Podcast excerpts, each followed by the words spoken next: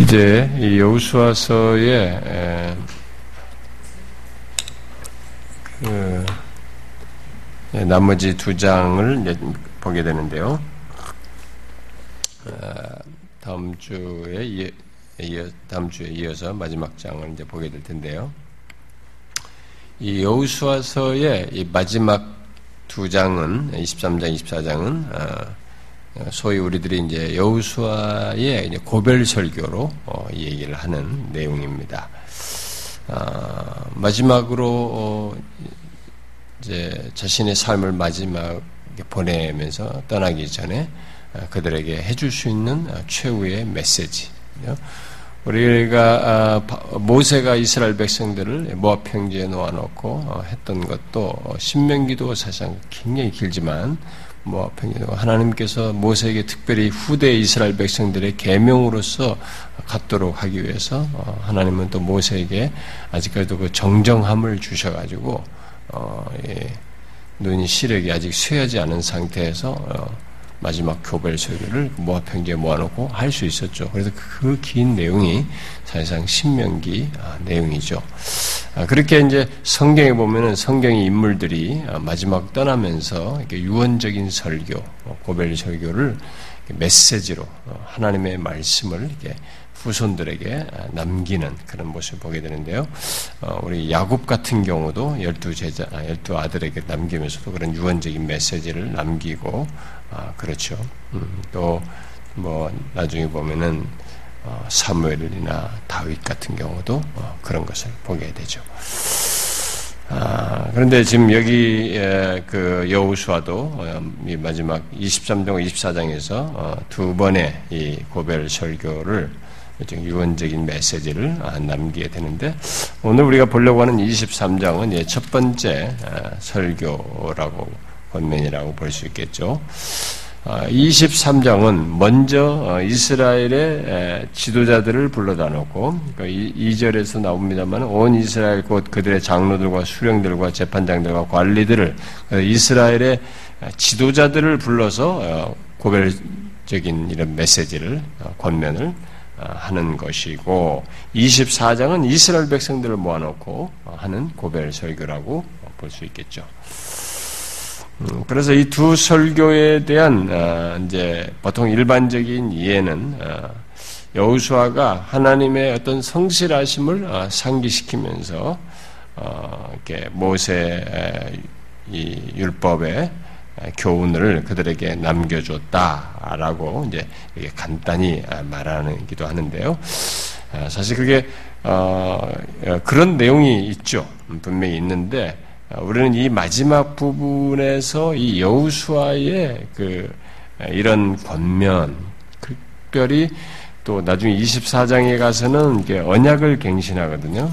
예, 언약을 이게 갱신하는 예, 그들이 그런 것에서 조금 이렇게 와야 되는 듯한 이런 모습에 그것을 확고히 하기 위해서 언약을 갱신하는 아, 이런 행동 속에서 이 여우수아가 그 사람과 하나님 사이의 어떤 어, 중보자, 예, 어떤 모세가 이스라엘 백성들에게 있어서 그런 중보자적인 예표가 되었는데 모형이 되었는데 여우수아도 이제 그런 모형을 이 끝부분에서 잘 어, 드러낸다고 볼 수 있겠죠. 그래서 그런 내용 또한 우리가 끝부분에서 볼 필요가 있습니다. 특별히 24장에서 그런 내용을 어, 잘 보게 되죠. 하나님과 인간의 중보자요, 어떤 깨진 언약을 이렇게 회복시키시는 어, 회복시키는 자로서 그 바로 그렇게 하실 예수 그리스도의 어떤 모형이 어, 되는 것이기도 하고 또 자기 백성들의 기업을 확증시키신 바로 그리스도의 어떤 모형이 되기도 합니다. 그런 것들은 네, 특별히 24장에서 좀 언급을 할 필요가 있겠는데요. 자, 우선 이제 23장을 어, 보면 여기를 세 단락으로 나누어서 봅시다. 먼저 이제 서론으로서 여기 어, 뭐 역사적인 배경, 이 설교를 하면서 설교를 하기 위해서 어떤 이 내용의 어떤 역사적인 배경으로서 23장 어, 1절과 2절 어, 상반절까지를 얘기하고 나고 다음에 뭐 이제 이제 23장 2절 하반절부터 이제 13절까지 쭉 그 다음에 이제 권면에 예, 내용을 담고 있고 이제 뒷부분에 나머지는 14절부터 16절은 경고를 하고 있는 것을 보게 되죠. 자, 먼저 이 1절부터 어, 2절 상반절에서 어, 이런 어떤 역사적인 배경을 이 고별 설교 중에 언급을 하는데요. 음, 여기서 그 어, 이미 그 여기 지금 여호와께서 주위의 모든 원수들로부터 이스라엘을 쉬게 하신지 안식하게 한지 뭐 이렇게 되죠. 오랜 후에 제법 시간이 흘렀다는 것. 그리고 어, 여우수아가 아, 나이가 많아 늙었다. 뭐 이런 것들은 앞에서 다 언급했던 내용들을 이렇게 종합해서 어, 이 얘기를 하고 있는 것이죠. 어, 반복해서 그 여우수아가 지금 이제 그런 배경 속에서 이제 앞에 모든 내용을 종합하여서 이런 결론적인 메시지를 주고 있다는 것을 이렇게 배경적으로 얘기해 주고 있습니다.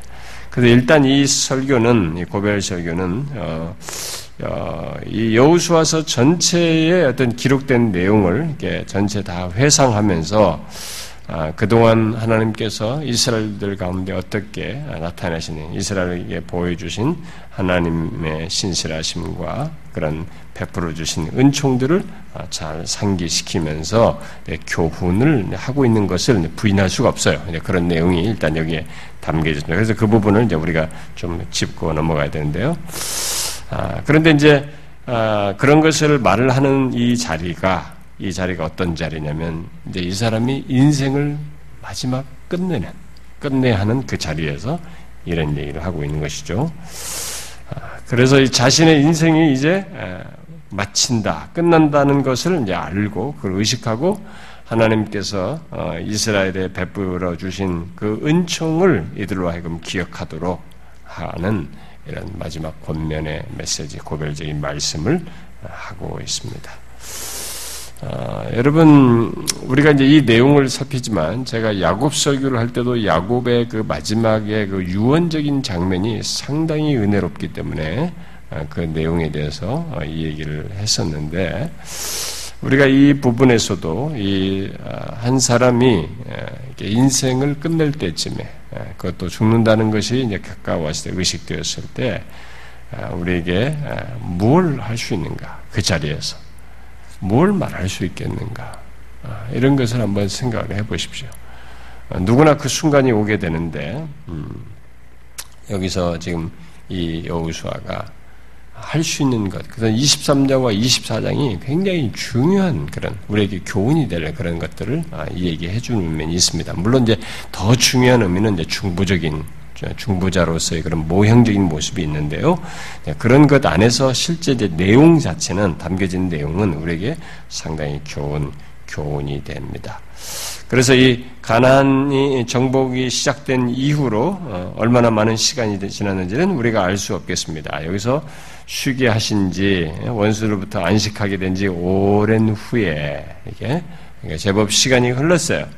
얼마나 지났는지 정확히 알 수는 없습니다만은 예, 어떤 사람들은 이제 이 사람의 나이가 뒤에 가보면 24장에서 110세에 죽는다고 돼 있으니까 네, 그 110세 죽은 것을 계산을 해보는 거예요. 어떤 사람들은요. 그래가지고 어, 가난 정탐꾼으로 갔을 때 각 지파별로 이제 대표로 갔을 때 갈렙과 예, 같이 갔잖아요. 예, 갈렙도 가고 여기도 갔으니까 이, 이 갈렙의 나이로 한번 비추어서 한번 생각을 해보자. 네, 계산을 해보자. 그가 이제 85세 여기 들어왔고, 그러니까 뭐 이런 것들을 이제 다 감안을 해보면, 네, 그, 만약에 그 나이로 비슷하다라고 놓고 보면은 아마 이때 설교를 마무리할 때쯤에 이때 나이는 아, 이때까지는 아마 정복을 시작한 뒤로 벌써 약 25년에서 30년이 지나지 않았겠나. 어? 그래서 정복에서부터 여기까지 한 25년에서 30년이 지나고 이제 110세에 이 사람이 운명하는 것이 아닌가. 이렇게 아, 추측을 해봅니다. 어쨌든 제법 오랜 세월 동안에 노년의 마지막을 이렇게 다 정복을 하면서 이렇게 마무리하고 도 여기에 이르게 된 거죠. 자, 그래서 여호수아는 아, 이스라엘을 이제 대표하는 리더들을 모아놓고 예, 권면을 하죠. 거기 보니까 우리 아까 2절에 읽은 것처럼 그들의 장로들, 수령, 재판장, 관리들 다 리더급들이죠. 예, 리더들을 다 모아놓고 어, 권면을 합니다. 자, 다음 세대를 생각하면 이제 여호수아는 떠나야 합니다. 이제 남은 세대 뒷세대를 생각했을 때 뒷세대를 위해서 여호수아가 먼저 어, 그들에게 떠나기 전에 해주고 싶은 말, 권면하고 싶은 것을 할 때 전체를 모아서 하길 수도 있지만 그것에 앞서서 먼저 지도자들을 불러서 이 얘기를 한 겁니다. 다음 세대를 위해서 먼저 중요한 자리에 위치에 있는 사람들이 지도자들이기 때문에 이 지도자들을 모아놓고 먼저 이 얘기를 한 거죠. 지도자가 바르게 서야만이 다음 세대도 또 아무래도 큰 영향을 지도자가 미치니까요. 어, 그것은 뭐 부인할 수가 없죠. 어, 뭐 지도자만 된다고 해서 다 되는 것은 아니죠. 지도자 해도 밑에서 뭐 다 안 따라오면서 이게 문제가 생길 수 있지만 그런 변수들 일반적으로 있는 그런 거 말고 그냥 일반적으로 볼 때 지도자가 바르게 섰을 때 생겨나는 그 예, 영향력과 그 바른 모습은 우리가 부인할 수가 없단 말이에요. 음. 여러분이 그 어, 모세 이후에 이 여기 지금 여우수아의 잘 보세요 대를 이어서 그러니까 이 지도자가 이 여우수아도 분명히 약점이 드러났었습니다. 어, 그런 단점들이 좀 있었지만은 그런데 이 여우수아가 모세의 뒤를 이어서 지도자로서 잘 감당하면서 여기까지 이렇게 정말 좋은 지도자의 모습으로 마지막까지 보존되고 이렇게 사역을 해서 마칠 수 있었던 게 뭔가 한번 생각을 해보면 똑같은 것입니다. 모세가 가졌던 그 장점을 똑같이 가진 거예요. 하나님을 그분의 말씀을 쫓아 행하면서 특별히 하나님의 말씀을 남겨줬던 그 모세를 통해서 말하는 모세의 계명 모세를 통해서 주신 말씀을 그래서 계속 모세가 한 모세를 주신 말씀을 쫓아 행했다는 말이 반복되잖아요. 그러니까 그것을 그 지도자가 가지고 있었던 하나님을 잘 믿었던 그것을 그대로 승계해서 똑같이 그 정신으로 계속 갔기 때문에 이 사람이 여기가 됐던 거예요. 만일 여우수아가 좋다. 이제는 내가 지도자다. 이제는 내 지도자의 칼날을 좀 드러내고 싶다. 아, 그러면서 자기의 고유함을 운운하면서 조금 이렇게 달리 자기를 드러내면서 많이 하게 되면 어떻게 됐을까요? 여기에 못 옵니다. 근데 여러분들은 이제 생각할 때, 아, 뭐, 그게 뭐, 뭐, 별거 아니죠. 이렇게 생각할지 모르겠는데,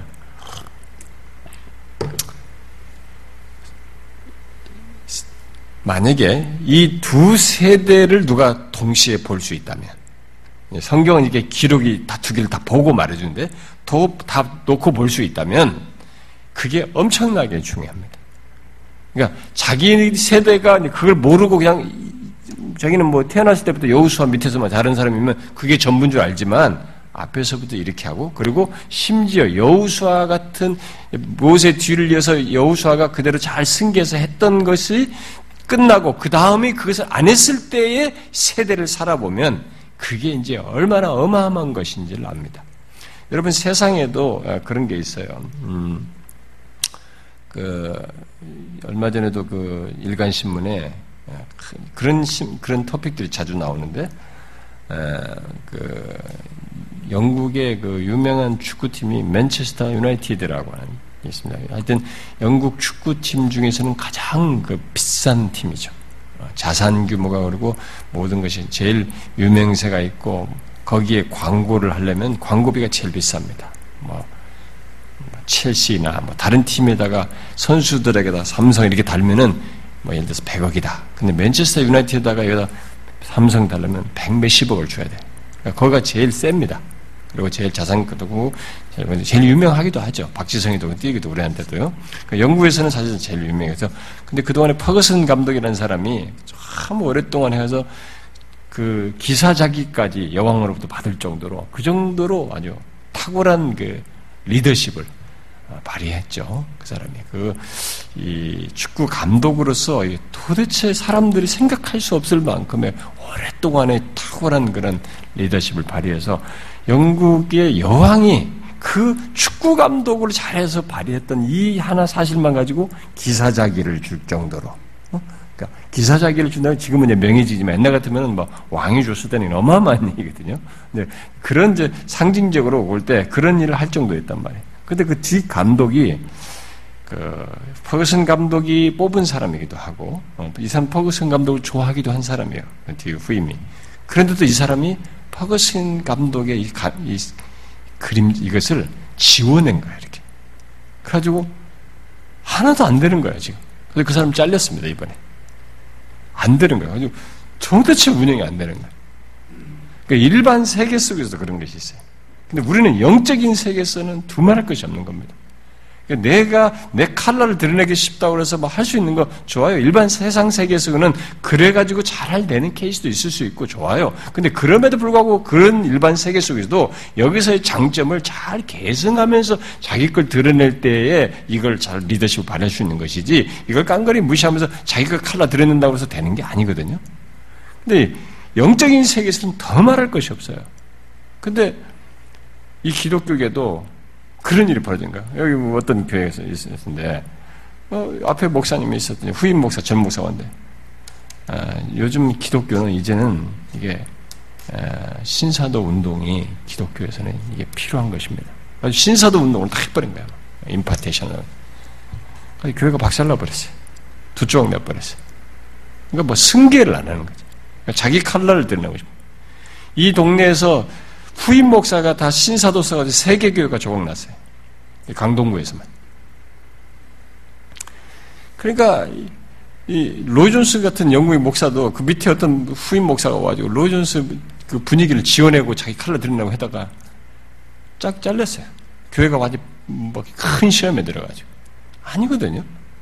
그 이 사람 로이존스가 하나님을 말씀을 중심으로 잘 섬겼던 걸 승계하면서 자신도 거기에서 자기를 통해서 나타내고자 하는 뭔가를 드러내든가 이렇게 해야지 모세를 통해서 통해서 주신 하나님의 말씀을 쫓아 행하는 가운데서 그렇게 해야지 그것을 무시하고 자기 자존심을 자기라는 존재를 드러내겠다는 그 인간적인 야망이 초반에 싹 터서 자꾸 드러나게 되니까 문제가 생기는 거예요. 근데 여우수아가 잘했던 게 뭐냐? 모세의 뒤를 쫓았다. 이게 여우수아서 내내 나오는 얘기예요. 모세가 하나님의 말씀을 그렇게 잘했던 것을 자기도 그대로 쫓아 행했다는 것입니다. 그래서 여기 결론에 이르게 됐어요. 자, 우리는 사사기로 넘어가서 그런 리더십을 안 가졌을 때 사사기가 어떻게 되는지를 보게 됩니다. 완전히 개판이 됩니다. 그게 승계가 안 되니까. 그래서 이제 묘수와는 미래를 지금 아직까지 그런 일이 있을 것을 맞이는 뭐 어떤 일이 벌어질지 모르는 상황에서 지금 이제 하나님께서 어떤 일을 앞으로 진행하실는지 하나님께 이제 맡겨야 되겠지만은 일단 자기를 사주는 것은 뭐냐면 이 지도자들이 먼저 바로 서야 되거든요. 그 지도자들을 불러다 놓고 이 얘기를 하는 거예요, 지금. 이 고벨적으로 먼저 하는 겁니다. 23장이 지도자들을 놓고 이제 하는 얘기예요. 그래서 우리도 지금 이제 이런 맥락에서 보면 우리 한국교회도 그렇고 이 지도자들의 일차적인 문제가 있어요. 저는 항상 그렇게 생각합니다. 저는 여러분들에게는 그렇게 얘기하지만 제가 하나님 앞에 개인적으로 섰을 때는 저의 문제가 비중이 크다고 생각하는 사람입니다. 그렇기 때문에 제가 목사들이나 신학생들에게 설교하러 갈 때마다 우리들이 문제입니다. 우리가 잘못했어요. 우리가 먼저 제대로 잘하면 달라집니다. 라는 얘기를 저는 솔직하게 얘기해요. 그리고 정달하게 얘기하고 아주 강하게 얘기합니다. 아주 강하게. 우리 교회에서도 제가 가끔 무슨 뭐 한국교회 얘기, 사역자 얘기할 때는 이런 한국교회 보편적인 현상에 대해서 내가 개척할 때부터 지금까지 누누이 얘기하는 거거든요. 저는 그런 현실, 우리가 책임이 있기 때문에. 어? 지도자들이 문제가 있는 거예요. 지도자가 바로 서야 되는데. 근데 지금 다음 세대 지도자들이 뭐냐면 칼라 자체가, 생각 자체가 이렇게 하나님의 마음에 흡족하기 위해서 안달하고 그것을 확 몸부림쳐서 이런 사람보다 어떻게 하면 많은 회중들에게 설교를 좀 잘해가지고 인기를 끌어볼까? 그래서 그 사람들의 호응을 잘 받는 설교 방식이 뭐냐? 그 설교를 어떻게 하면 잘할까? 이게 일종의 이 설교라는 것이 사람들을 끄는 도구로 전락해버렸어요. 하나님을 전달하는 것이어야 되는데, 그래서 사람들과 하나님을 보게 하는 것이어야 되는데, 아니, 그런 엄, 엄중하고도 너무 소중한 이 채널이 이 다른 식으로 전락을 해버리는 거예요. 그러니까 다음 세대가 벌써 지도자들이 그렇게 바뀌어버렸기 때문에 저는 다음 세대가 가봐야 알겠지만 너무 안 좋아요. 지금 현재 모습만 보고 볼 때. 제가 이런 건 괜히 하는 건 아니고요. 제가 저를 배제하고 하는 거 아닙니다. 항상 저를 내포해서 하는 얘기입니다. 제가 어렸을 때 부흥에 어렸을 때도 다니고 기도원도 다니고 막 그러면서 성장했죠. 목사되기 일찍 했으니까. 그런데 그렇게 성장하면서 이렇게 다녔을 때 옛날에는 오늘날처럼 이렇게 하나님의 말씀을 체계적으로 깊게 가르치지는 않았어요. 제가 보면은. 근데 그분들에게서 가끔 어떤 분들에게서 이제 느낄 수 있었던 게 뭐냐면은 그 말씀을 듣는데 우리 마음이 불붙는 것 같은 경험을 했어요. 어린 나이인데도. 그 말씀을 확신 있게 전하거나 그 전하고는 메시지가 단순한 메시지를 아주 생생하게 강하게 전달하는 그런 것을 통해서 그럼 결국 뭐냐면 그 작은 작업이지만 그것을 통해서 나로 하여금 하나님께 이렇게 향하게 되는 일이 일단 있게 된다는 것입니다. 근데 우리는 이상스러운 현상이 자꾸 설교자에게 향하게 되는 현상이 벌어지고 있어요, 지금은. 어? 이게 좋은 게 아닙니다. 어? 우리들이 자꾸 설교자 자랑을 하거든요. 오늘날 교회들이. 성도들이 자꾸 설교자 자랑을 해요. 아, 물론 그런 면은 일부 있겠죠. 엘리야 시대 엘리사에게 가봐라, 엘리야에게 가봐라 이런 했던 것처럼 그 주변에 뭐 다른 사람이 게 아니라 거기 가서 어, 하나님의 역사를 보고 하나님 일하시는 걸 보고 하나님께 나아가는 것을 볼 수 있기 때문에 그런 것은 있을 수 있지만 제가 지금 말하는 것은 그런 면이 아니에요. 엉뚱한 형상이란 그런 차원에서 저는 오늘날 우리들이 이 여기서 지금 여우수아가 다음 서들 생각하면 지도자들에게 어, 이 권면하는 것. 이 권면의 내용은 뭡니까? 너희들이 명심해야 된다. 답이 앞에서 모세가 말했던 것 똑같이 반복해. 앞에서 얘기했던 걸 다시 요약해 요약. 그렇게 백성들이 하나님께로 하도록 해야 된다. 너희들부터 그래야 되고 백성들을 이렇게 이끄는 것이어야 된다. 그래야만이 미래가 있다. 그거거든요. 그래서 지도자부터가 그게 안 되면은 이제 소망이 없는 거예요.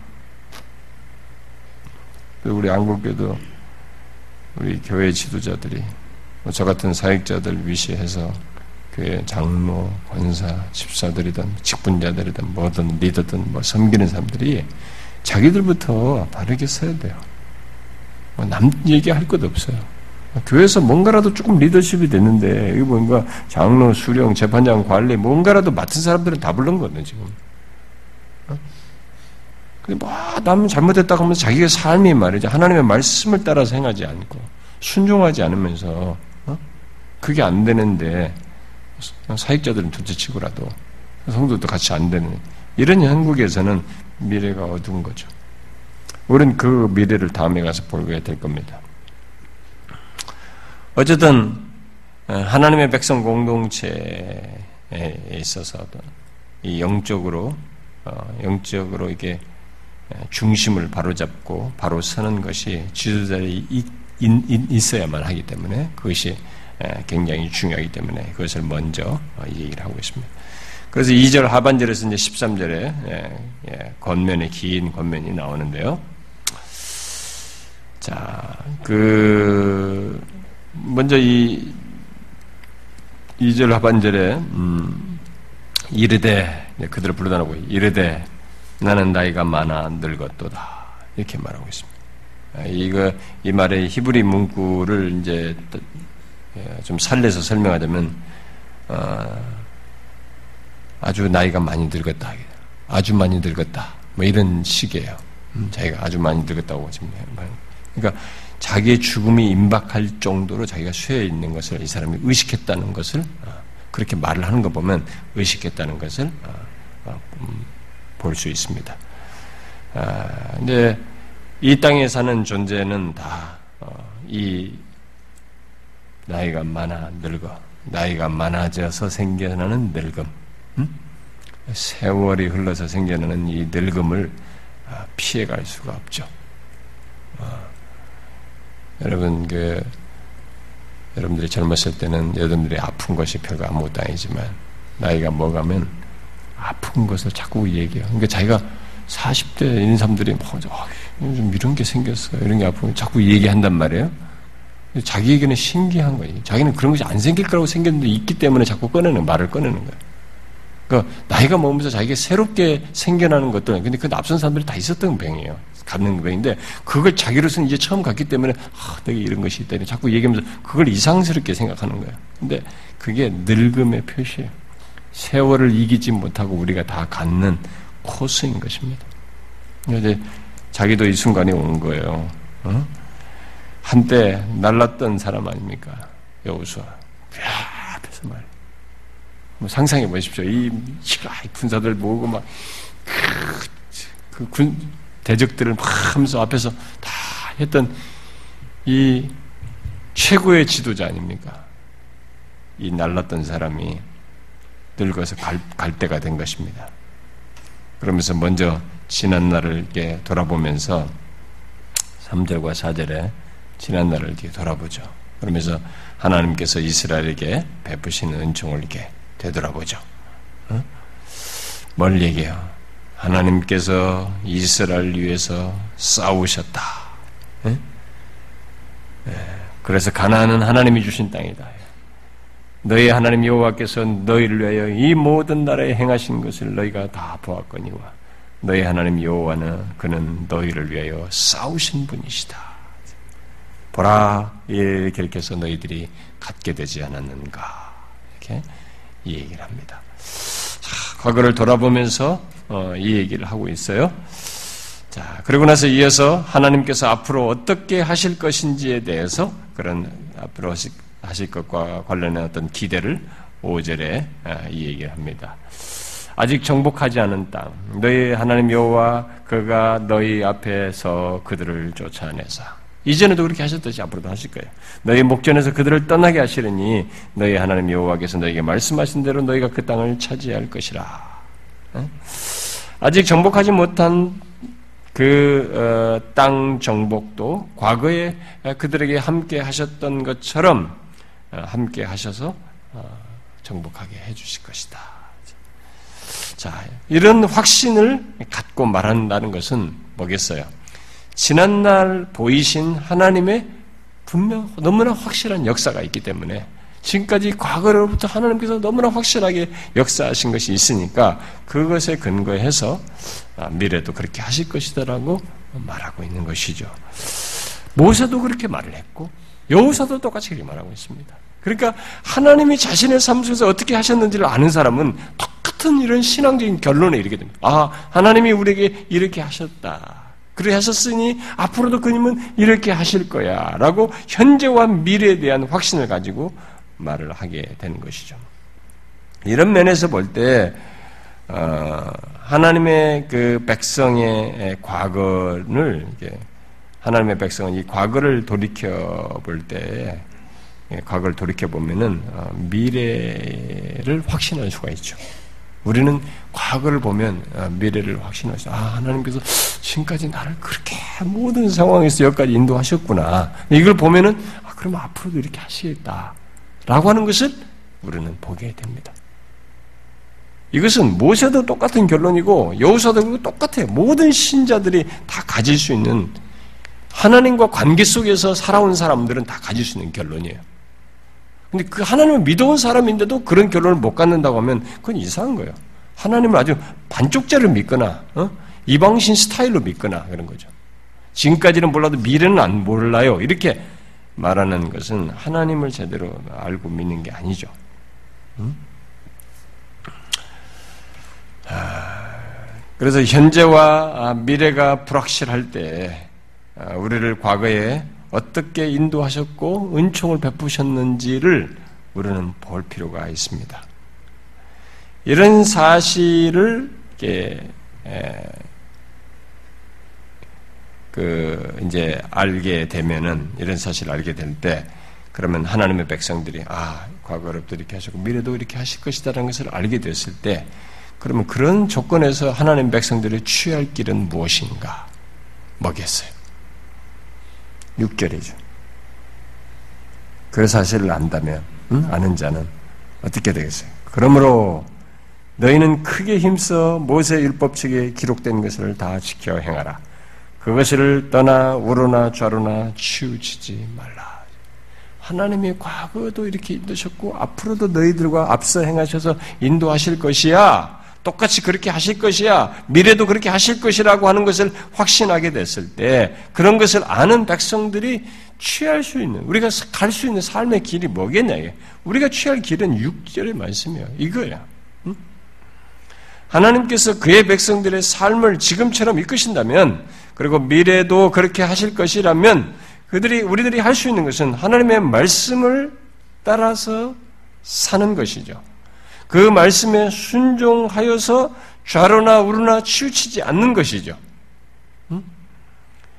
미래의 하나님의 축복이 계속 지속될 수 있는 그것은 이것과 관련되어 있는 것이죠. 아, 모세도 이렇게 말을 이런 말 이런 식으로 말을 했죠. 여호수아는 지금 이스라엘의 그 지도자들에게 여기서 하나님께서 과거에 자기에게 처음 자기가 가난 땅을 입성하기 정복하러 들어가기 전에 자기에게 처음 하셨던 말씀이잖아요. 여호수아서 1장에서 나온 말이죠. 자기에게 했던 그 얘기를 이제 마지막에 유언으로 남기고 있습니다. 하나님이 자기에게 주신 것을 믿음의 유산으로 다음 세대에 남겨주고 말을 하고 있는 것이죠. 여러분 이게 얼마나 감격스럽겠어요. 자, 우리가 그냥 쉽게 생각을 하지 말고 아주 이 상황으로 좀 잠깐 들어가서 얘기하면 들어가서 생각을 해보면 이게 이제 생생하게 살아오는 것입니다. 아 이런 얘기 했겠지 뭐 야 저런 옷 치지 마라. 우리에게는 익숙한 말을 니들이 또 했겠구나 라고 생각할지 모르지만 잘 생각해봐요. 만일 자기가 지금까지 살아오면서 이렇게 말씀하신 바대로 이게 정말로 답이다. 그렇게 하나님께서 우리에게 하셨다 라는 것에 대한 확신이 없으면 마지막 해줄 말로서 이 말을 반복할 수 있겠어요? 있겠어요? 없겠어요? 없겠죠. 그래서요, 예수 믿는 사람도 죽을 때 하는 얘기가 자신의 지난날의 삶 속에서 하나님이 어떠셨고 어떤 말씀하셨고 자기가 그 하나님의 말씀 안에서 경험하고 확신한 것이 있는 것을 얘기하게 돼 있어요.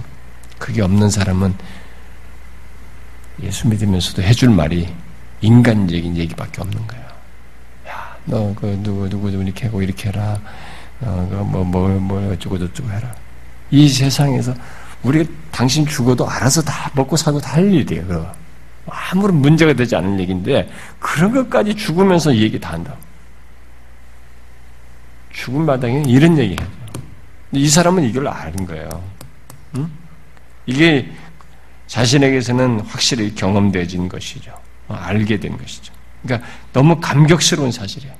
하나님께서 자기에게 주셨던 그것을 믿음의 유산으로 다음 세대에게 말하고 싶을 정도로 이것이 너무 고귀하다는 것을 지금까지 살아면서 알았어요. 너무 확신했습니다.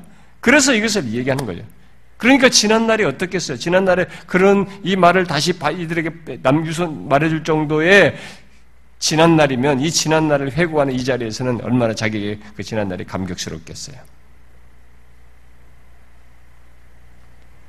현 상황에서 자 그러면 현 상황에서 그렇게 얘기를 했을 때 자 만일 이런 것이 없다면은 아니면 모든 것이 어, 사실이 아니라면 똑같은 이런 말을 이렇게 유언주로 할 수가 없겠죠. 자 그러면 이런 조건 속에서 음, 자 이제 이 얘기를 하면서 여우수아가 지금 현재 실제로 이스라엘 백성들이 당면한 문제와 관련해서 어?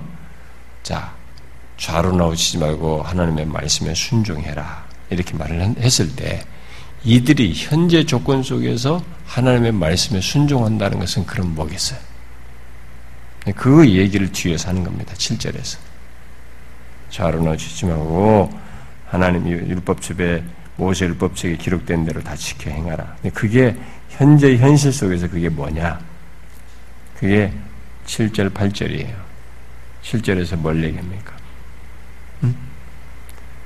너희 중에 남아 있는 이 민족들 중에 들어가지 말며 이것은 말하는 사귀지 말라는 거죠. 뒤섞지 말라. 사귀지 말고 그들의 신들의 이름을 부르지도 말고 맹세치도 말고 섬기도 말라. 우상 숭배하지 말라지. 이게 지금 현실 속에서 남아있는 것을 정복하는 거고 주변에 둘러있는 이 상황에서 하나님의 말씀에 순종하는 것이에요. 응? 그리고 이어서 8절에서는 뭘 얘기해요? 지금까지 행한 것 같이, 어? 너희들이, 여기 뭐예요? 오늘까지 행한 것 같이 여호와께 가까이. 여기 여호와께 가까이하다, 가까이하다라는 말에 음, 그 어떤 이 말의 기초적인 의미는 뭐냐면 우리 식으로 말하면 용접한다는 뜻이에요. 용접. 우리 현대식 용어로 말하자면 그러니까 찰싹 붙어가지고 안 떨어지는 걸 얘기해요. 응? 그 말은 뭐겠어요? 여호와께 가까이 하면 오직 하나님만 붙들어라. 그 옆에 찰싹 붙어야 된다. 그분만 의지해야 된다. 뭐 그런 얘기 아니겠어요?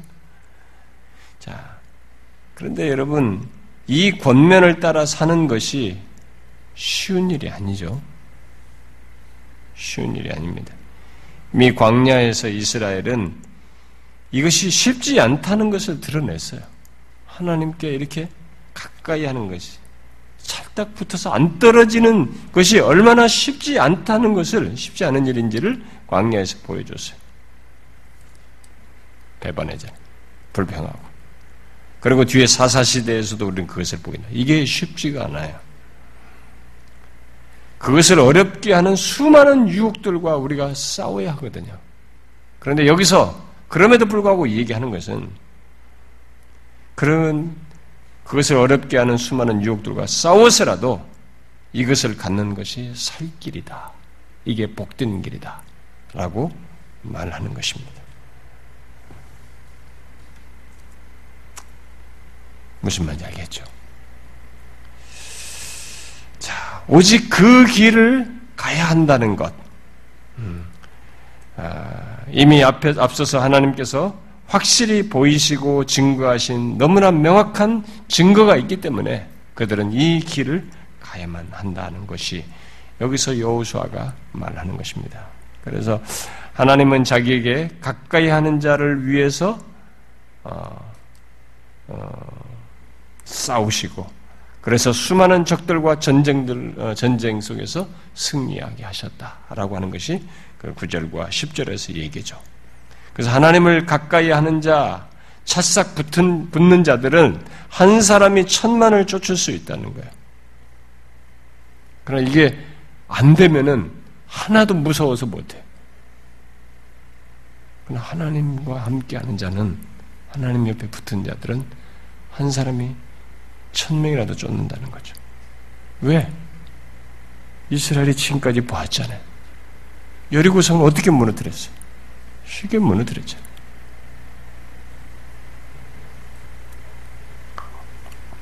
하나님께서 그들에게 말씀하신 대로 행하시는 그런 신실하신 하나님이시기 때문에 그렇게 말을 하고죠. 하고 있습니다. 자, 그런 하나님을 향해 그의 백성들이 가져 마땅한 것은 무엇인가? 자, 이렇게 하신 하나님께 그들이 가져 마땅한 것이 뭐겠어요? 11절에 얘기합니다. 스스로 조심하여 너의 하나님 여호와를 사랑하라. 하나님께서 말씀하신 대로 행하시는 분이시다. 그에게 찰싹 붙는 자들을 위해서 싸우시고, 그래서 그들은 한 사람이 천이라도 쫓는다. 그러니 너희들에게 너희들이 하나님 백성들이 가져 마땅한 것은 스스로 조심하여 하나님 여호와를 사랑하는 것이다. 자, 하나님을 사랑한다는 것을 우리는 여러 가지로 설명할 수 있겠습니다만 여기 지금 이 말하는 내용의 흐름 속에서 보게 될 때 그것을 감안해서 말하면은 뭐겠어요? 앞에 이 가까이 한다는 말도 이렇게 붙여서 얘기를 했다시피 마음과 삶 전체를 그에게로 향하여 온통 하나님 중심으로 사는 것이요. 이 하나님의 사랑은 모세도 강조했고 예수님도 가장 중요한 계명으로 말씀하신 것입니다. 그렇게 하나님은 우리와의 관계를 어떤 식으로 관계를 갖고 원하시냐면 비인격적이고 기계적이고 형식적인 것이 아니라 이렇게 전인격적인 사랑에 기초한 사랑이 가능한, 사랑이 있는 그런 관계를 원하신다는 것입니다. 그래서 오늘날 우리들의 예수 믿는 사람들에게 계속 물어야 합니다. 우리들이 물어야 돼요. 왜냐면 이 종교는 아주 이상한 성격이 있어요. 종교는 사랑 없이도 할 수 있어요. 종교는 이 종교적인 이 어떤 그 인간이 가지고 인간 존재 안에 이, 이 종교성이 있어가지고 이 종교성이 어떤 신적인 뭐 종교적인 신앙 행위 이런 것으로 이렇게 채워야만 하는 요소가 있거든요. 그 정답은 하나님인데 원래 하나님인데 유사품으로라도 채우려는 성향이 있단 말이에요 인간에게. 그래서 최소한 자기 자신이라도 종교적인 정도로 자기를 숭배하거나 자기를 이렇게 어, 이게 신처럼 두려고 하는 그 경향이 있는 것입니다. 그래서 나는 무신론자에도 그런 존재는 없어요. 자기라도 그렇게 어, 그 자리를 메꾸는 일을 하는 것입니다. 신처럼.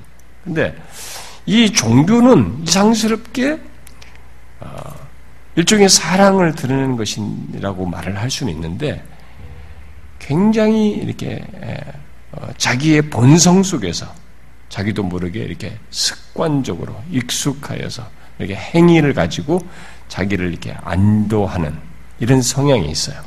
그래서, 의식 종교가 이렇게 예, 종, 어, 이렇게 발전할 수밖에 없었던 것이 그래서 모든 게 의식과 형식을 만들어서 종교들이 이렇게 예, 세워지고 예, 형성돼서 어, 지금까지도 이렇게 만들어진 걸 볼 때 그런 것이 가능한 걸 볼 때 그리고 심지어 기독교 안에서도 캐톨릭이나 이런 데들이 그런 의식 종교로서 여전히 존재하고 바리새인들도 그랬던 것처럼 그런 것이 가능했던 것이 이 종교가 가지고 있는 아주 특성 중에 하나가 그거예요. 이런 의식성이 어, 대리로 드러나죠. 사랑이 없이도. 그러니까 인간은 또 그것으로 어, 이상의 종교성을 이렇게 대리 만족하는 경향도 있어서 그래요. 근데 성경은 일단 참 종교, 그것은 바로 기독교인데 이 참 종교를 제대로 갖는 것의 내용으로서 우리에게 성경이 하나의 큰 핵심으로 말하는 게 뭐냐면 하나님을 사랑하는 거예요. 참 종교의 모습은 하나님을 사랑하는 것입니다. 그러니까 오늘날 우리들이 교회를 다니면서 하나님을 사랑하는 것인지 무엇인지를 알지 못한다. 그건 이제 이상한 것이에요.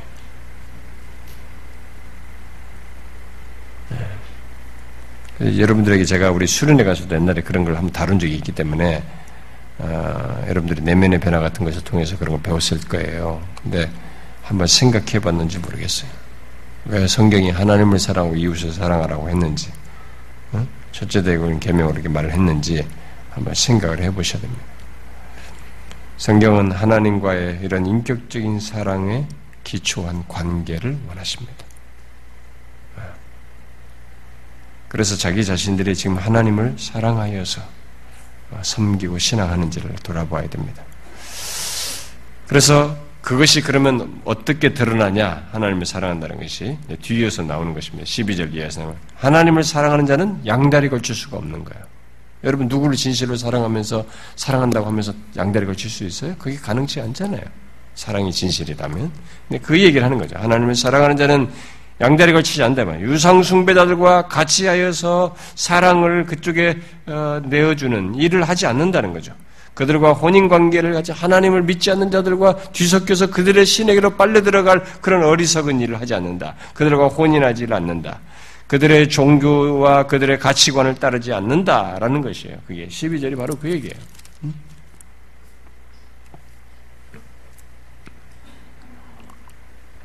결국 하나님을 사랑하는 것 속에는 소극적으로 말하자면은 이방 종교의 가치관과 삶을 따르지 않는 것입니다.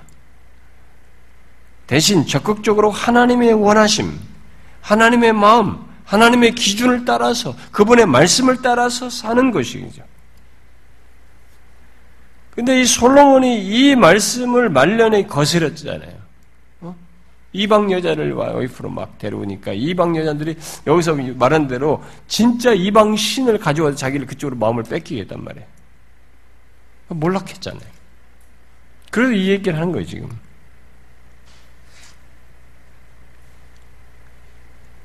양다리 걸치니만 사랑하는 자.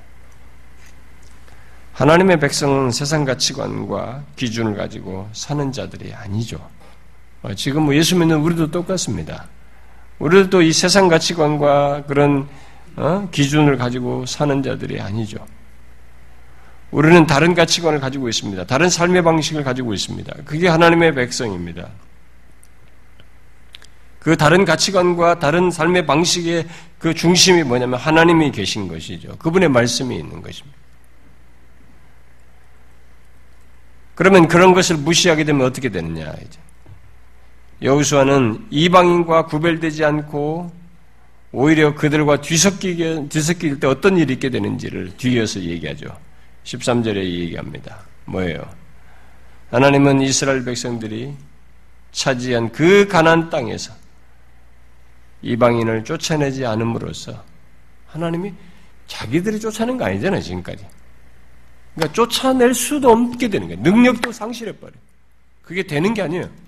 아, 이제는 다, 저들 다 정복했으니까 지금 남아있는 거는 저들 아무것도 아니야. 하나님 빼고는 그 말이 성립이 안 돼요. 가서 당장 갔다가 겁먹고 도망오는 거예요. 그것조차도 안 되게 됐다. 그러면. 못 쫓아나게 될 것이다. 그러면 못 쫓아나게 되면 어떻게 되느냐? 그들이 여기서 말한 것처럼 이제 올무가 되는 거예요. 덫이 되는 거예요. 어? 옆구리에 채찍이 되는 것이며 눈에 가시가 되는 거예요. 눈에 여러분 가시가 있으면 막, 막못 뜨잖아요. 얼마나 괴롭습니까? 조그만 돌만 하나 들어도 그런 것처럼. 그, 런 일이 벌어진다.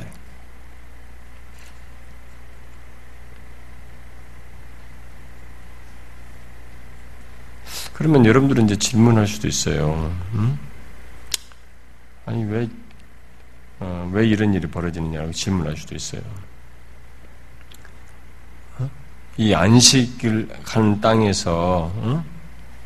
이런 일들을 왜 하나님께서 이렇게 경험하게 하시느냐? 여러분 이 경고는요 어, 하나님의 백성들에게 하나님을 사랑하는 것, 곧 이방인과 아, 뒤섞여서 살지 않고 그들의 가치관과 삶을 따라서 살지 않는 것 대신 하나님을 가까이 하여서 사는 것이 얼마나 중대한 것이고 실제적인지를 얘기하시는 거예요.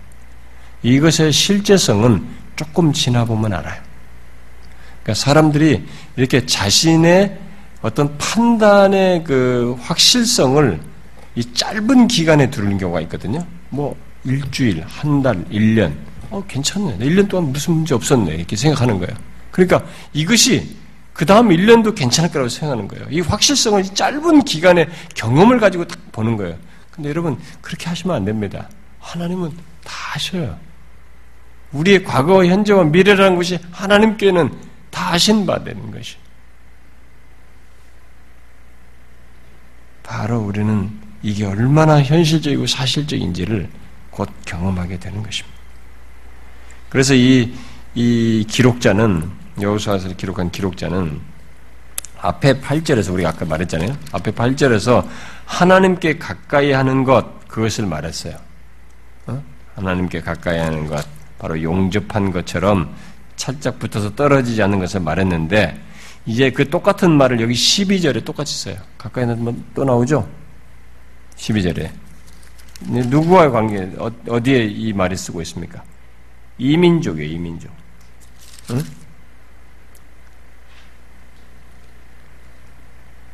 이민족과 관련해서 쓰고 있다. 그러면 이 단어를 지금 또 이렇게 쓸 때, 이 지금 기록자가 이 똑같은 단어를 써가지고 이 얘기하는 건 뭐예요? 어? 이방인들에게 가까이 하는 것이죠. 그러면 이 전자, 하나님께 가까이 하면 반대로 거기서는 뭐예요? 떨어지지 않고 있으면 살지만 이방족, 이방인들과 가까이 하게 붙으면은 어떻게 된다는 거야? 망하게 된다는 거야. 너희가 멸하리라 하지. 어? 너희가 멸하리라. 이렇게 얘기하고 있는 것입니다.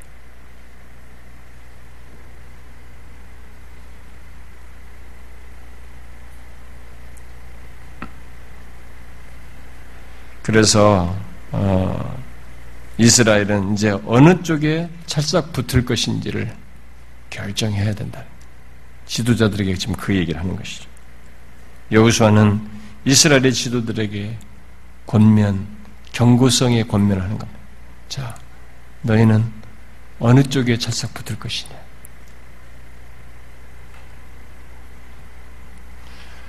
실제로 이제 뒤에서 14절부터 16절에 경고적인 권면을 하게 되죠. 여호수아는 자신이 온 세상이 가는 길로 간다라는 말로 이 지도자들에 대한 이 권면의 설교를 마무리하게 되는데요. 이런 표현을 쓰는 건 뭐예요? 모든 사람이 가는 길이에요. 모든 사람이 가는 길이 뭡니까? 죽음이죠. 어, 죽음을 피해가지 못합니다. 모두가 그 죽음으로 향하죠. 어, 죽음 앞에서 그가 이제 말하는 내용이 어, 이제 자기가 모든 사람이 가는 길을 간다라고 하면서 야 그래도 내가 좀 더 사고 싶다. 자신의 생존이나 어? 더한 수명이나 뭐 이런 얘기를 하는 것이 아니고 무슨 얘기해요? 14절에 얘기하는 게 뭡니까?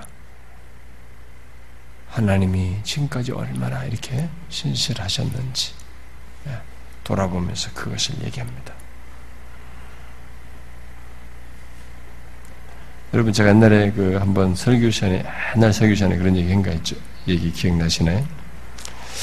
죽, 죽을 때도 이렇게 말해 우리는 읽을 때 쉽게 읽지만은 이제 이런 데 왔을 때 물론 이때는 이제 가까이 와서 이제 정신이 한스에서 말짱한 상태에서 이런 권면을 하지만 사람의 욕심은 있잖아요. 더 살고 싶다. 뭐 나중에도 늙어도 막 더 살고 싶고 이게 막 자기 전에 생존을 위한 몸부림을 치고 그러잖아요.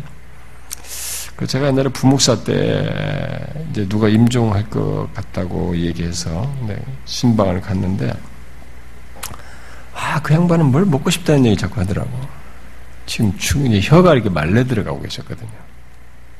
돌아가신다고 지금 다 주변에도 다 돌아가신다고 했는데 실제로 며칠 뒤에 돌아가셔서 제가 만나고 제가 그분은 마지막이라고 생각하고 전도를 했는데 아, 이제 참 어, 서울대 철학과를 나오시고 똑똑하지 뭐 나름대로 가지고 뭐 철학적 뭐 이런 것들에 막 잡다한 철학 사상도 다 가지고 있어서 제 말도 아주 우습게 풋내기 취급하면서 젊은 애가 왔구만 이 취급이었어요. 저 제 말을 듣지도 않았습니다. 예, 그래서 저는 이제 그래도 복음을 전하고 막 그랬는데 그 와중에 먹고 싶은 얘기 하더라고. 뭐가 먹고 싶다. 예, 죽을 때 사람이 여러분 보세요.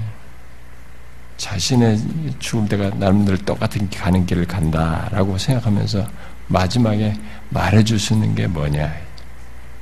신자는 지난 날을 전까지 살게 하신 하나님을 회고하면서 하나님을 생각하겠죠. 하나님이 어떤 분이셨는가? 얼마나 내 인생 중에 정말 은혜로우신 분이셨는가? 지금 너희들 봐라. 얼마나 14절 그잖아요. 봐라. 나는 오늘 온 세상에 가는 길로 가려니와 너희 하나님 여호와께서 너희에게 대하여 말씀하신 모든 선한 말씀이 하나도 틀리지 않냐고 다 너희에게 응하였지 않느냐. 그 중에 하나도 어김이 없음을 너희가 모든 사람들의 마음과 뜻으로 알아. 다 알지 않느냐. 그렇지 않은 게 어디 있느냐. 하나님은 이러신 분이시다. 이런 얘기를 할 수 있었던 거죠. 하나님이 약속하시고 어? 지키지 않는 게 뭐가 있느냐. 지금 너희들이 누리는 모든 것, 모든 풍요, 현재의 안식, 다 하나님께서 말씀하신 것을 이루셔서 주신 것이 아니냐. 너희들이 지금 가난 땅에 있다는 것 자체가 그 증거가 아니냐. 이런 사실을 다 아는 이스라엘은 그들이 아주 극단적인 어떤 행동을 하지 않는 아주 바보스러운 일을 한 완전한 바보가 아닌 한 다른 신을 쳐다본다는 것은 말도 안 되는 것이에요. 그래서 이제 그런 얘기를 하는 거예요. 그런데 이스라엘 역사는 어땠습니까? 이러신 하나님을 아 진짜 안 잊어먹을 것 같은 그이 하나님을 잊어버린단 말이에요. 우상에게 가까이 간단 말이에요. 여호수아는 여기 15절에서 하나님의 말씀은 선한 말씀도 있지만 불길한 말씀도 있다 얘기하죠. 그걸 미리 말합니다. 그래서 하나님과의 관계를 잘 신실하게 지키며 그의 말씀에 순종하게 되면 어? 그 선한 말씀들을 우리에게 축복에 지속되도록 하시는 그런 약속들을 하시겠지만 반대로 하나님을 거스리고 그 어, 다른 신을 따르게 되면 여기에 불길한 말씀을 통해서 얘기한 바대로 거기에 따라서 너희들이 징계를 받을 것이다. 심판을 받을 것이다. 어? 하나님이 주신 이 아름다운 땅에서 멸절될 것이다. 어? 거기 15절과 16절이 다 그 얘기 아닙니까? 이 아름다운 땅에서 너희를 멸절하기까지 하실 것이라. 만일 너희가 너희 하나님 여호와께서 너희에게 명령하신 언약을 범하고 가서 다른 신들을 섬겨 그들에게 절하면 여호와의 진노가 너희에게 미치리니 너희에게 주신 아름다운 땅에서 너희가 속히 멸망하리라. 얼마나 강한 경고입니까? 이 지도자들이 들었을 때 얼마나 이 강한 경고예요. 이것은 이스라엘이 하나님과의 관계, 곧 결코 이 맹목적으로 하나님과의 관계를 가져서는 안 된다는 것을 강하게 이 얘기를 하는 것이죠. 하나님과의 관계 속에 있는 이 백성들은 이방인들처럼 일반 은총에서 경험세, 갖는 경험 세계로 자신들이 경험할 거라고 생각하면 안 되는 것입니다. 이런 얘기를 구체적으로 얘기하는 것은 이렇게 했을 때 이렇게 하고 저렇게 했을 때 저렇게 할 거야 라고 하나님께서 구체적으로 말하는 것은 하나님의 백성들은 일반 은총 수준에서 다루어지는 뜻이 다루어지는 것이 아니라 특별 은총 속에서 다루어지는 것이기 때문에 우리가 하나님을 거스를 때는 이방인들이 일반 은총 속에서 경험하지 못하는 것을 우리가 경험할 수 있어요. 재앙을, 적극적인 재앙, 적극적인 채찍, 적극적인 진노를 경험할 수 있는 것입니다. 그래서 아, 나 예수 믿는데 내가 더 하나님 믿는다고 하는데 내가 더 힘든 경험을 한다. 이렇게 있는 거예요. 상대도 그렇게 보일 수 있어요. 내가 왜 이런 경험을? 그때 생각해 봐야 됩니다. 내가 하나님을 어떻게 대하고 있는가를 생각해 봐야 됩니다.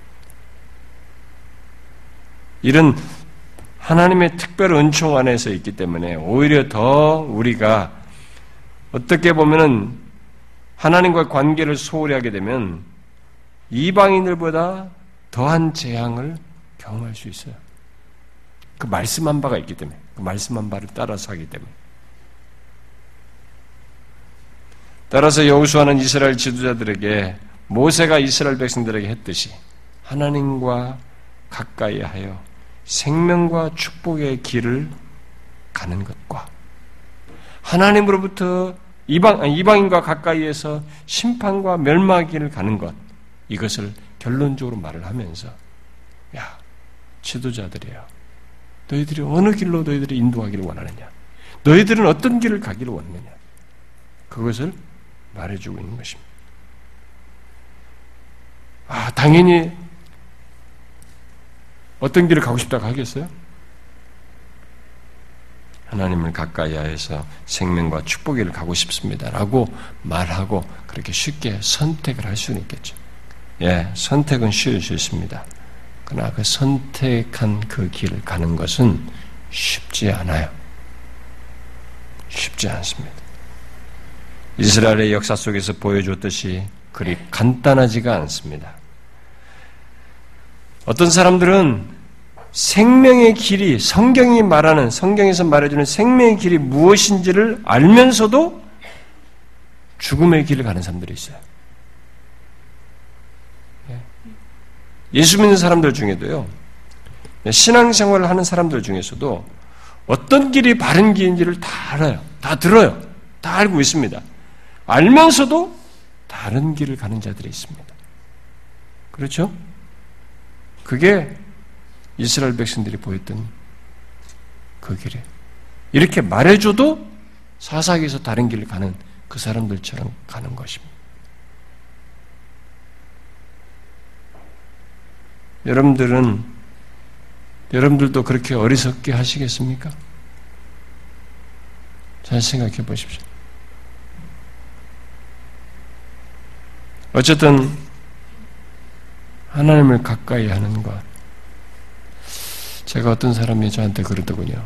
우리 교인이 아닌데 자기가 인생을 몇십 년을 이렇게 60년, 60여 인생, 60년 가까이 살아오면서 인생을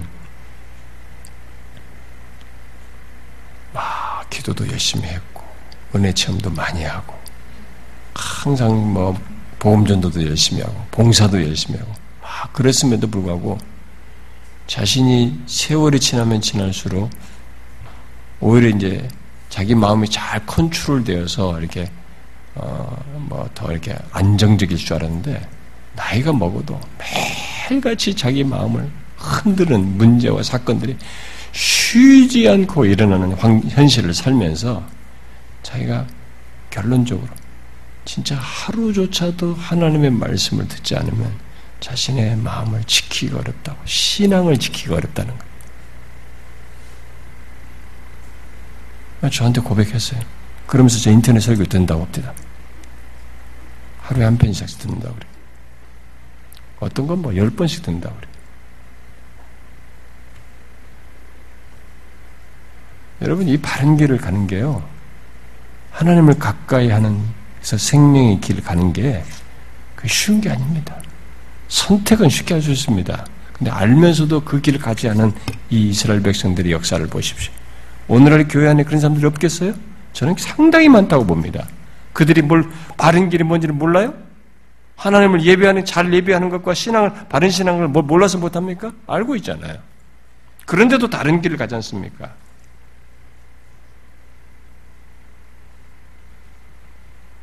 이렇게 여우수아가 참 떠나면서 해줄 수 있는 유언적인 말이에요. 어떤 길에든 이 어려운 길이라 할지라도 이 길밖에 살 길이 없다. 살고 죽는 길이다. 너희들이 충분히 보았다. 앞으로도 그것은 충분히 볼 것이다. 그러니 이 다른 길을 갈 수 없다 말이지. 어려움과 유혹, 그 어떤 것이 있어도 이 길을 가. 이 길을 위해서 앞에 여우수아나 모세가 신명기나 계속 하나님께서 여우수아에게 처음부터 하신 말씀이 뭐예요? 주야로 말씀을 묵상하며 좌로 나오지지 말고 그래서 주야로 하나님 말씀 묵상 얘기 나온 거예요. 하나님의 말씀이 없으면요 믿음을 못 지켜요. 그래서 여러분 교회 생활하는 사람들 보면 하나님 말씀으로부터 듬성듬성 듣는 사람들 있죠. 응? 자기들은 겨우 휴일날이나 예배는 한 번씩 나오고 이런 사람들. 평상시 하나님의 말씀을 읽지도 않고 하나님을 기도도 안 하고 이런 사람들 있잖아요. 그런 사람들은 아, 목사님 제가 왜 이렇게 힘든지 모르겠어요. 그 사람 마음이 항상 힘들어요. 항상 깔아앉고 항상 우울 모드이고 모든 게 다 불. 그러니까 혼자만 있으면 어디서 어디서 일어났는지 모르고 우울, 우울한 마음이 생기고 삶이 불. 그러니까 계속 나중에 끝자리에서는 내가 하나님 백성, 백성이 아닌가 보다. 어? 하나님이 나를 사랑하지 않는가 보다. 내가 그리스도인이 아닌가 보다. 이 결론에 이르거나 그렇지 않으면 그 뭔가 다른 게 있겠지. 가지고 뭔가 좀 활기차 보이는 거, 뭔가 누군가 좀 얼굴이 밝게 막 예수를 잘 믿는 것 같은 사람들, 그, 그 주로 이단들이 많이 그렇게 하는데 그쪽으로 한번 가보는 거죠. 그 사람들이 딱 밥이에요, 거기서. 딱 밥이에요. 그러니까 교회를 다니면서 예수를 믿는다고 하면서 하나님을 사랑하는 것이 뭔지를 알지 못하고 그 사랑하는 것에, 것은 가장 중요한 기본적인 것이 교통이 있는 것인데 이 하나님의 말씀을 통해서 또 기도하면서 이런 것이 자신의 삶에서 너무 드물게 있으면서도 그렇게 소홀히 하면서도 그 원인이 뭔지조차도 알지 못하고 있는 인간은요 이 정서 문제가 아주 복잡해요. 믿음 지키기가 대단히 어렵습니다. 우리가 주야로 묵상하라는 말씀이 우리가 그 따라야 됩니다. 그 제가 저한테 전하신 그 사람처럼 그렇게 해야 돼요. 하나라도 하나님 말씀을 듣지 않으면 자기가 자기 마음을 지킬 수가 없다는 거예요. 근데 우리가 볼 때는 뭐, 이 사람은 문제가 없나? 안 그래요. 엄청나게 내면에 문제 가지고 있어요. 산더미 주변에 다 꼬여 있어요. 뭐야, 다 남편, 뭐, 양, 무슨, 자식들, 뭐, 하는 일, 사업 다 꼬여 있어요. 근데 거기서 믿음을 지키면서 가는 것이 이 말씀 때문에 간다는 거예요. 인생을 그만큼 살아면서도 자기가 결론이 그거 없으면 그게 살 길이 아니라는 거예요. 그러니까 집에서 매일 이게 말씀과 기도로부터 멀어져 있으니 우울 모드에 빠져 있고, 어? 뉴스가 전부이고, 그냥 세상 다 끊어요. 그러다가 어떤 사람들이 뭐, 어? 이런 게 있대 저런 게 있대 확 빠져들어가는 이단들에도 빠지고 그럼 이단들은요 활기찹니다. 얼굴이 밝아요. 어, 우리 황재찬 강사님도 어렸을 때 자기 주변에 그 여호와 증인들이 너무 진실하고 너무 인상도 좋고 그래가지고 자기도 크면 여호와 증인이 돼야 되겠다고 생각했다잖아.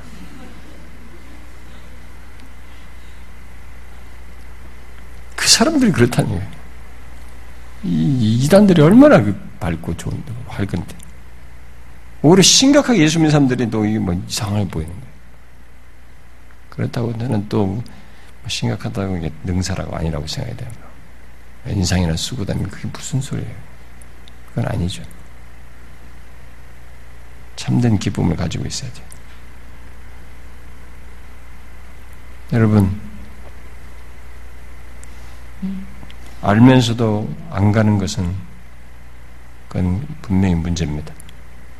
바른 길, 살 길이 무엇인지 알면서도 그 길 안 가는 것은 정말 이상한 것입니다. 여러분들은 보셔야 됩니다. 왜 그래요? 여러분들은 여러분 자신 스스로 못 지킵니다. 여러분들이 목표를 세우고 공부를 해서 대학을 들어가고 사법고시를 보고 뭘 보고 뭘 보고 해서 뭔가 다 통과 통과 여러분 의지로 되는 것 같은 경험을 설사 한다 할지라도 신앙은 안 됩니다. 신앙은 여러분 스스로 못 지킵니다. 믿음은 그렇게 지켜지지 않아요. 믿음은 하나님께 가까이 붙어 있어요. 찰딱 붙어서 안 떨어져야 되는 거죠. 그래야만이 하나님이 우리와 함께 하셔서 역사하신 것을 인정하게 되고 계속 그것을 기대하게 되고 그것을 경험하게 되는 것입니다. 그러기 위해서 주야로 주의 말씀을 묵상하고 하나님의 말씀을 들어야 돼요. 말씀과 기도를 써야 되는 것이죠.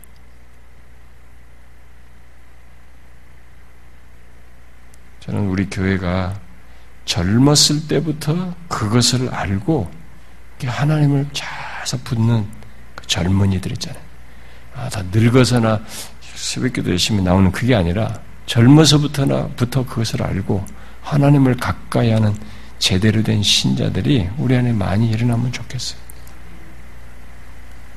여러분 전부가 좀 그러길 바래요. 우리 교는 젊은 사람들이 많잖아요. 우리가 젊을 때부터 그것을 알아야죠. 젊을 때부터.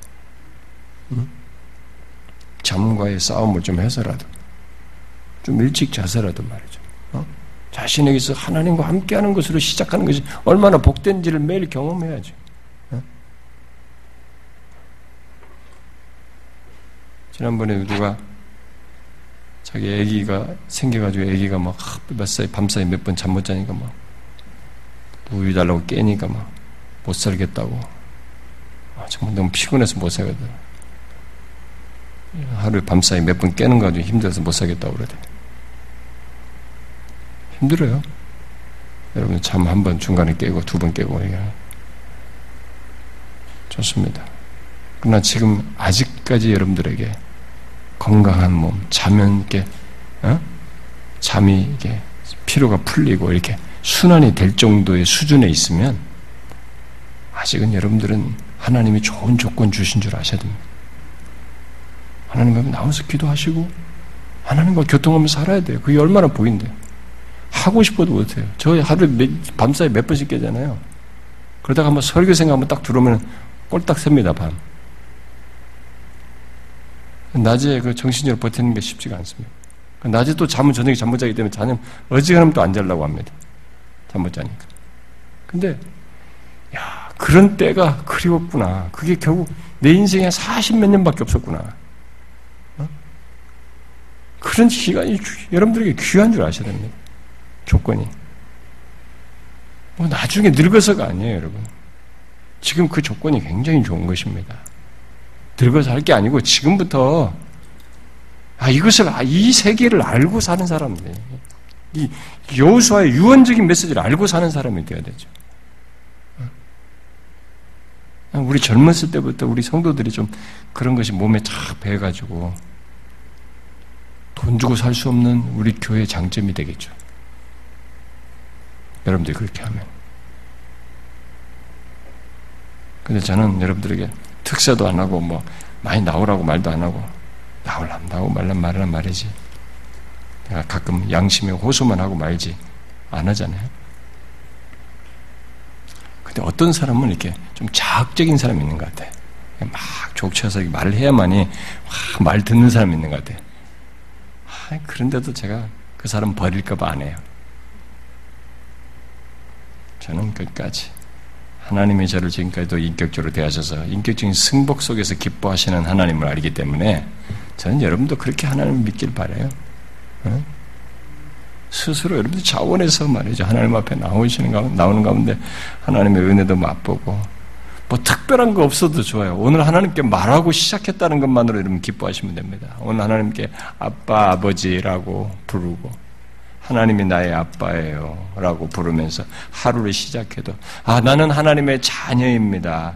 나는 하나님이 택하신 백성입니다. 라고 시인하고 하루를 시작해도 좋습니다. 그것만으로도 우리는 굉장한 것이에요. 그렇게 하나님과 교통의 즐거움을 아시면서 살아야지 그런 것 없으면 맨날 우울 모드로 집에서 말이죠. 어? 예수 믿으면서도 우울 모드가 전부이면 되겠어요? 눈에 보이는 게 전부냐 이거예요. 여기 이 말씀을 기억하십시오. 하나님을 가까이 하사 찰싹 붙어서 떨어지지 않아요. 주야로 주의 말씀을 묵상하는 가운데 그 길을 갈 수 있어요. 나이가 뭐가 그래서 그분이 60세가 다 돼서 그걸 이미 알았던 거지만 입으로 몇 번 시인하면서 맞습니다. 그렇게 실토하는 그런 고백이 일찍부터 있어야 돼요 우리한테요. 처음부터 가지고 있어야 된다.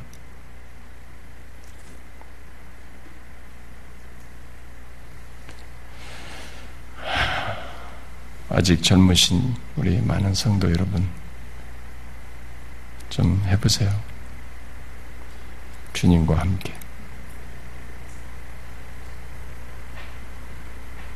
아마 이번 주 월요일은 많이 나올 거예요. 아마 새벽에.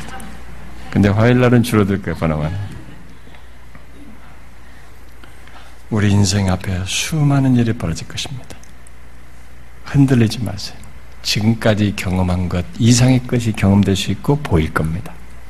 인생 속엔 다 있어요. 여러분 다 그것은 하나님과 우리 사이에 세트예요, 세트. 이 뒤에 백스크린이에요. 무슨 일이 이 세상에 벌어지든 그것은 하나님과 우리 사이에 벌어진 이 뒤에 세트장 같은 것입니다. 그것에 의해서 흔들릴 수 없어요. 그런 환경이 아무리 극단적인 상황이 있어도 우리는 하루를 아빠 아버지라고 부르면 시작하는 것입니다.